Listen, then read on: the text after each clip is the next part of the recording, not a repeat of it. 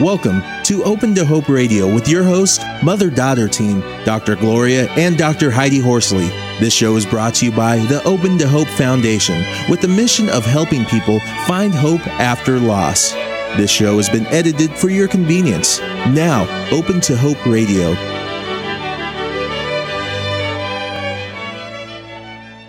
Welcome back to Healing the Grieving Heart. I'm Dr. Heidi with my mom, Dr. Gloria, and we're talking today about finding meaning after the death of a child. And our second guest is Dr. Joanne Cacciatore. Dr. Joanne Cacciatore found her life's purpose and challenges after the death of her daughter, Cheyenne, during the birth process. By 1996, the former stay-at-home mother of four had founded the Mothers in Sympathy and Support Foundation, known as MISS. This foundation is dedicated to providing crisis support and long-term aid to families after the death of a child. Welcome to the show, Joanne. Thank you so much for having me. It's great to have you on the show. I am just so impressed with your website and the work you're doing. It's just kind of amazing, isn't it, Heidi? Absolutely. It's wonderful. It's very comprehensive. Thank you. Yeah, we were just going on your YouTube with different folks that have lost children. You can go through your site and the MISS site. MISS, Mothers in Sympathy and Support Foundation, and it's just wonderful. Tell us about your daughter Cheyenne dying. Well, boy, that was quite a journey. Almost 14 years ago, on July 27th, it'll be 14 years, and I do have to say that there isn't a moment of any day, of any week, or month, or year when I don't miss her physical presence in my life. She died 15 minutes before she was born on her due date. She had a traumatic birth, experienced a traumatic birth, and she died. And they did not make any attempts to revive her. They were concerned about cerebral palsy because she had been without oxygen for 15 minutes. I would have liked that to be my decision, but it wasn't.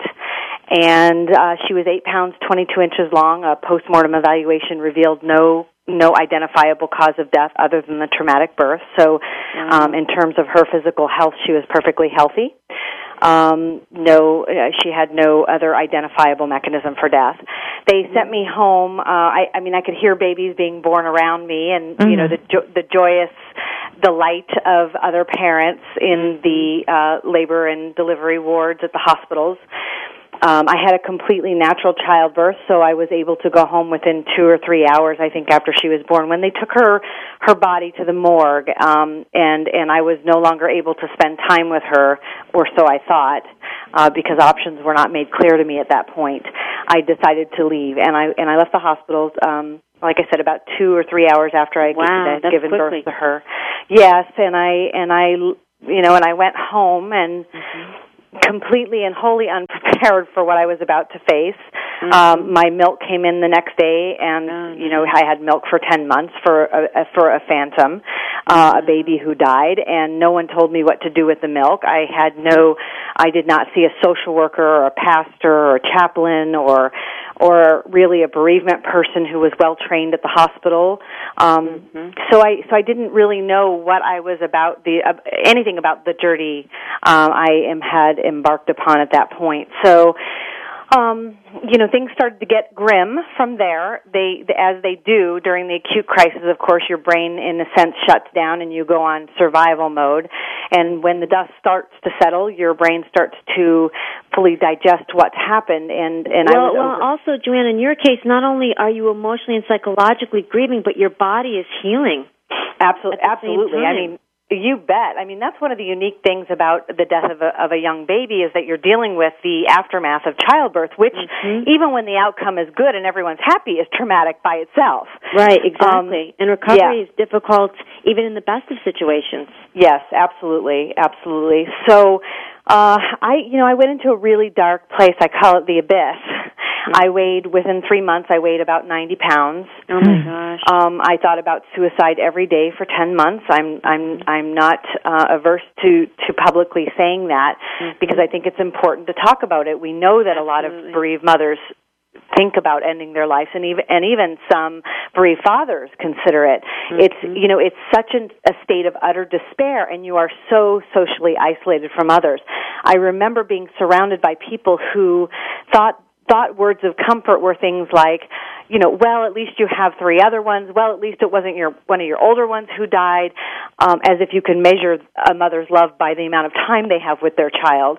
Mm-hmm. I remember being surrounded by things like, comments like, well, at least she didn't suffer, or there might have been something wrong with her, or don't you think 3 months is too long to be still grieving? You know, those silly things that people say to grievers. Mm-hmm. And, I sat, I felt like I used to imagine myself on an island, and I used to imagine myself as the only person on this island, and I was so alone in my pain that I couldn't bear, that breathing hurt. Mm-hmm. And I thought to myself, I was calling phone numbers out of the yellow pages, one disconnected phone number after another, looking for some help at 2 o'clock in the morning one day, and I said, this is insane. Someday I'm going to make sure that we give voices to women and their families after they experience the death of a child. Absolutely, and I have to interrupt you for a minute, Joanne, because you said at that point there wasn't a foundation like MISS, and you said breathing even hurt. And on the YouTube video, one of the powerful things I think that was on there was that a woman said, "The MISS Foundation gave me air to breathe when I didn't think I had any." Yeah, yeah, and I love that. And you didn't have any either, and you had no place to turn. Yeah, I didn't. I eventually, after about 4 months, found a local compassionate friends group, thankfully, because I could at least connect with some people there. And was extremely grateful. But I really felt a calling for advocacy. Advocacy became my thing. I really wanted, for our society to understand that the way that we shape the socio-political system in which bereaved parents exist affects the microsystem. It affects the individual. The way that we stigmatize losses related to suicide, losses related to AIDS, losses related to stillbirth, or how we judge the value of someone's loss. It comes from a larger political system, and I felt like this was really, really important and being missed. And so the foundation emerged out of that need to pull people together in support of one another, and to develop camaraderie and friendships that really endure long beyond what many, many friendships do, but also to give people a place where they could find their voice, where they could use their voice for social change. I mean, I think that this is one of the most important things that bereaved parents can do. Look at what John Walsh has done in the aftermath of Adam's absolutely tragic death, or what Polly Klaas's dad has done. I mean, the most significant effects in our world often come from people who experience trauma and tragedy. Mm-hmm. So you were able, and how long after Cheyenne died did you start doing that, did you say? 2 years. It was 2 years. 2 years. So for our audience out there, some of them are fairly newly bereaved, and I hope you're hearing what she is saying so eloquently is that the first year was hell. You were even thinking about killing yourself. Mm-hmm. And then 2 years you started to move into some kind of action. So if you're newly bereaved, don't worry. Just survive, right? Yeah. Oh, absolutely. I mean, what I tell people all the time is that my daughter's life was worthy of pause. Oh, I like that. Excellent. You know, she deserved for me to stop right where I was and say, you know what? I earned every tear I'm going to shed into my ocean of grief. I am going to take a step back, and I'm going to mourn her death in the way that she deserved. And I did that, and I got a lot of crap, I gotta say. I got a lot of crap from people about it, especially the people who love me the most, my family. They were really wanting to prompt me to move forward before I was ready. And I resisted those promptings. I said, you know what? You guys can go on with life if that's what you need to do, but I need to stay here in my grief and wallow. Well, and I also like that, Joanne, because if Cheyenne had lived, you would have been giving her an incredible amount of time and energy. That's right. And so with her dying, you were still giving her and honoring her and giving her time and energy initially, and that's okay. Like you said, that was okay. It's not only okay, it's necessary. Mm-hmm. I mean, at least for me it was. I too believe, Viktor Frankl says, that which is to give light must endure burning. Mm-hmm. Those were my... Lovely. Those were my burning days. Those were the days where I was in the pit of the abyss, and there was darkness and utter despair. And in order for me to transcend my place in the world, that is where I needed to be. Mm-hmm. And now, 14 years later, I mourn her absence in my life every day. I am by no means over it. I will never be over it. Mm-hmm. I miss her and love her as I love my other children. And that's okay. I've learned to integrate that in my life. Someday, you don't want to be over her. You want to learn to integrate her and have a new relationship with her. Absolutely. It's parenting of a different kind. Yes, thank you. Yes. It's kind of interesting because we had Candy Lightner on the show, and Candy Lightner founded Mothers Against Drunk Driving 3 days after her child was killed. And she said right out on the show it was too early, and I did nothing but work on the foundation for 5 years, and after 5 years I had to grieve my child's death. Mm-hmm. Yeah. So I thought that was incredible for her to say that, because that organization has done so much good in the world, but she herself felt that it was a little early. So if you're taking care of yourself, keep doing it. I want to talk a little bit about the MISS organization, because you're doing so many things now. After Cheyenne died, you took time off, took care of yourself, then you went on after 2 years and started this. Were you a social worker at the time, or did you have to go through the whole education process too? No, I actually went back to school. I was a stay-at-home mom. I went back to school. I got a couple of bachelor's degrees and a master's degree, and then went on for my doctorate. Oh, my gosh. Yeah, it's been a busy decade. All the time you were founding the organization? Yes, that's correct. Amazing. So what did you get your Ph.D. in?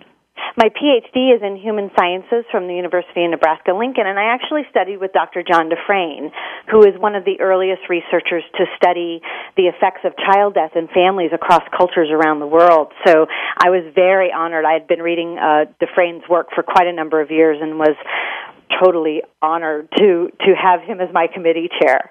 And did you do your dissertation then on the death of a child? Or Yes. My dissertation is actually on ritualization and maternal grief and anxiety.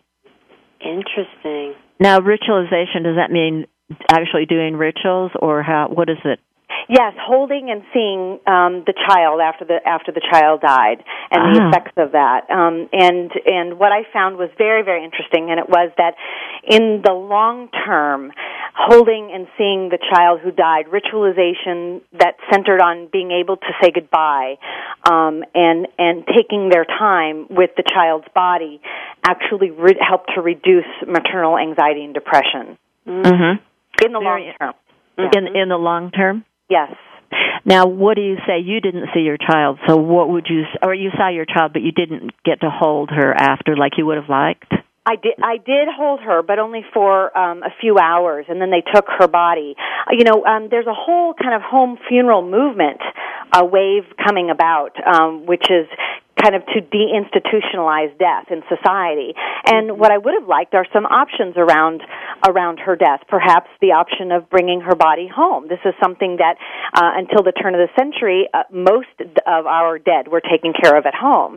Strobe and Strobe just published a study on this, and they found similar findings that people who had an opportunity to take their child's body home actually had lower scores of grief responses, pathological grief. Were Cheyenne's siblings able to hold her and say goodbye as well?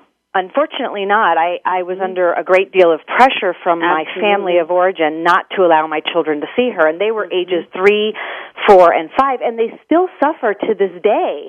Especially my second son, who's now 20, has his sister's name tattooed on his arm, and he was actually seeing the school counselor because he was feeling angry at me for not allowing him to come and say goodbye to her. Huge mistake on my part. Huge mistake. Okay, but now tell me, it's a huge mistake on your part. We have got an audience of people who are feeling they've made some huge mistakes. How do you deal with that? How can they deal with it? Well, one of the ways that I dealt with it with my children was I sat down and I had an honest conversation. I apologized and I asked their forgiveness.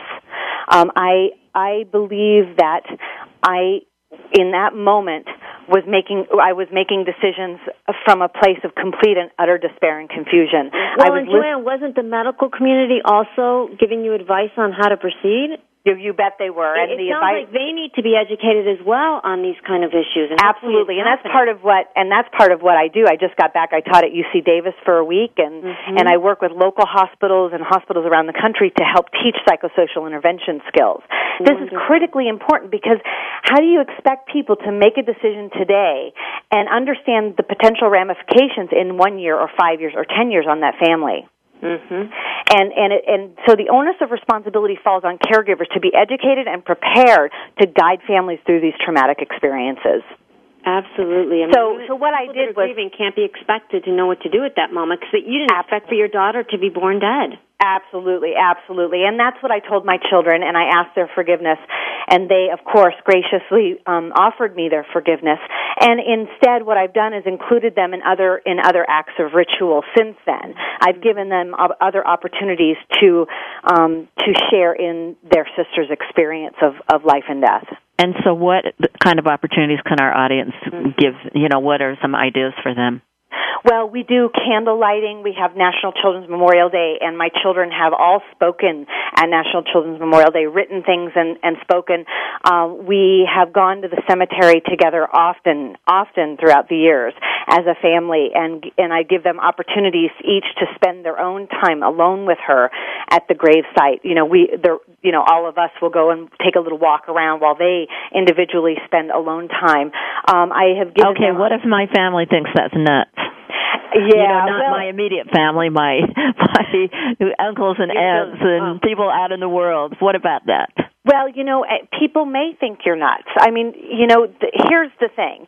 It's impossible to know what helps one person may not help another person. Mm-hmm. What may call to you or speak to you and provide you with some degree of healing may be different for me. Also, that person may not have ever had an experience of loss, so how in the world would they know what would work for them? So, I mean, I encourage people to do things that feel right for them and explain to their family, if their family doesn't understand, this is just what I need, and I hope that even if you don't understand, that you love me enough to just support me in this. Mm-hmm. Now, talk a little bit about, I know something that's very dear to mothers' hearts is talk about getting birth certificates for stillbirths. Well, yeah, I mean, this is the irony is that in every state, all 50 states, when my daughter died 15 minutes before she was born on her due date, the state of Arizona issued me a death certificate, and there was a mandate that I had to bury or cremate. Of course, there's a dead human body. What are you going to do with it? Of course, and I wanted to. But when I called the state of Arizona to ask for her birth certificate, they said that I wouldn't get a birth certificate. Now, Oriana Fallaci, beautiful author, wrote, "The worst is having to say that one has not existed." Mm-hmm. And there's an implicit message in there when we tell a woman, here's your death certificate, yes, you have to bury your baby. There's an implicit message to her that your baby never existed, and by denying the existence of the baby, in a sense, you deny her very existence because the mother identifies so much with her baby. Well, and the day that you had Cheyenne, you had known Cheyenne for 9 months. 10 months, yeah, 40 weeks. Cheyenne. Yes, absolutely. Before she was born. So, I mean, there was a bond there already. Oh, absolutely. And then let's not forget the trauma of childbirth itself. Right. So, you know, I called the state and I said I got her death certificate but not her birth certificate. And they said, well, you won't get one because she wasn't born. Well, I had, of course, breast milk and 10 months of pregnancy and a big sagging belly where and a baby that you held. And a baby I held and buried, and you delivered her, and I gave birth to her. Indeed, right. So I began to lobby and fought to change the law so that it could be an option. It didn't cost the state anything. In fact, it's revenue generating for the state of Arizona because there's a fee attached to it, where if women and their families would like to get a certificate of birth resulting in stillbirth, not a certificate of live birth, that's what they currently issue, certificate of live birth, not a certificate of live birth, but a certificate of birth resulting in stillbirth, that they have the option to do so. Mm-hmm. And we have been successful in 25 states. We have failed in New York. New York politics have again blocked our efforts at giving women the choices that they deserve after this experience. All right. So if some of our listeners are from New York and they want to work on this, how would they get in touch with you? Contact me, please, at Dr. Joanne, Joanne at MISSFoundation.org. And you can go on the internet and go to the MISS Foundation website. It's truly amazing. And for you folks in the Arizona area, you have some groups, right, and some things going on. Yes, we actually... Except nationally, too, don't you? Internationally. We just started our 75th group in Romania. Oh, fantastic. Well, it's time for us to close the show now, and I want to thank you so much. It's been great having you on the show, Joanne. Well, thank you, and thank you for your good work. I'm just so appreciative of what you do. Thank you both.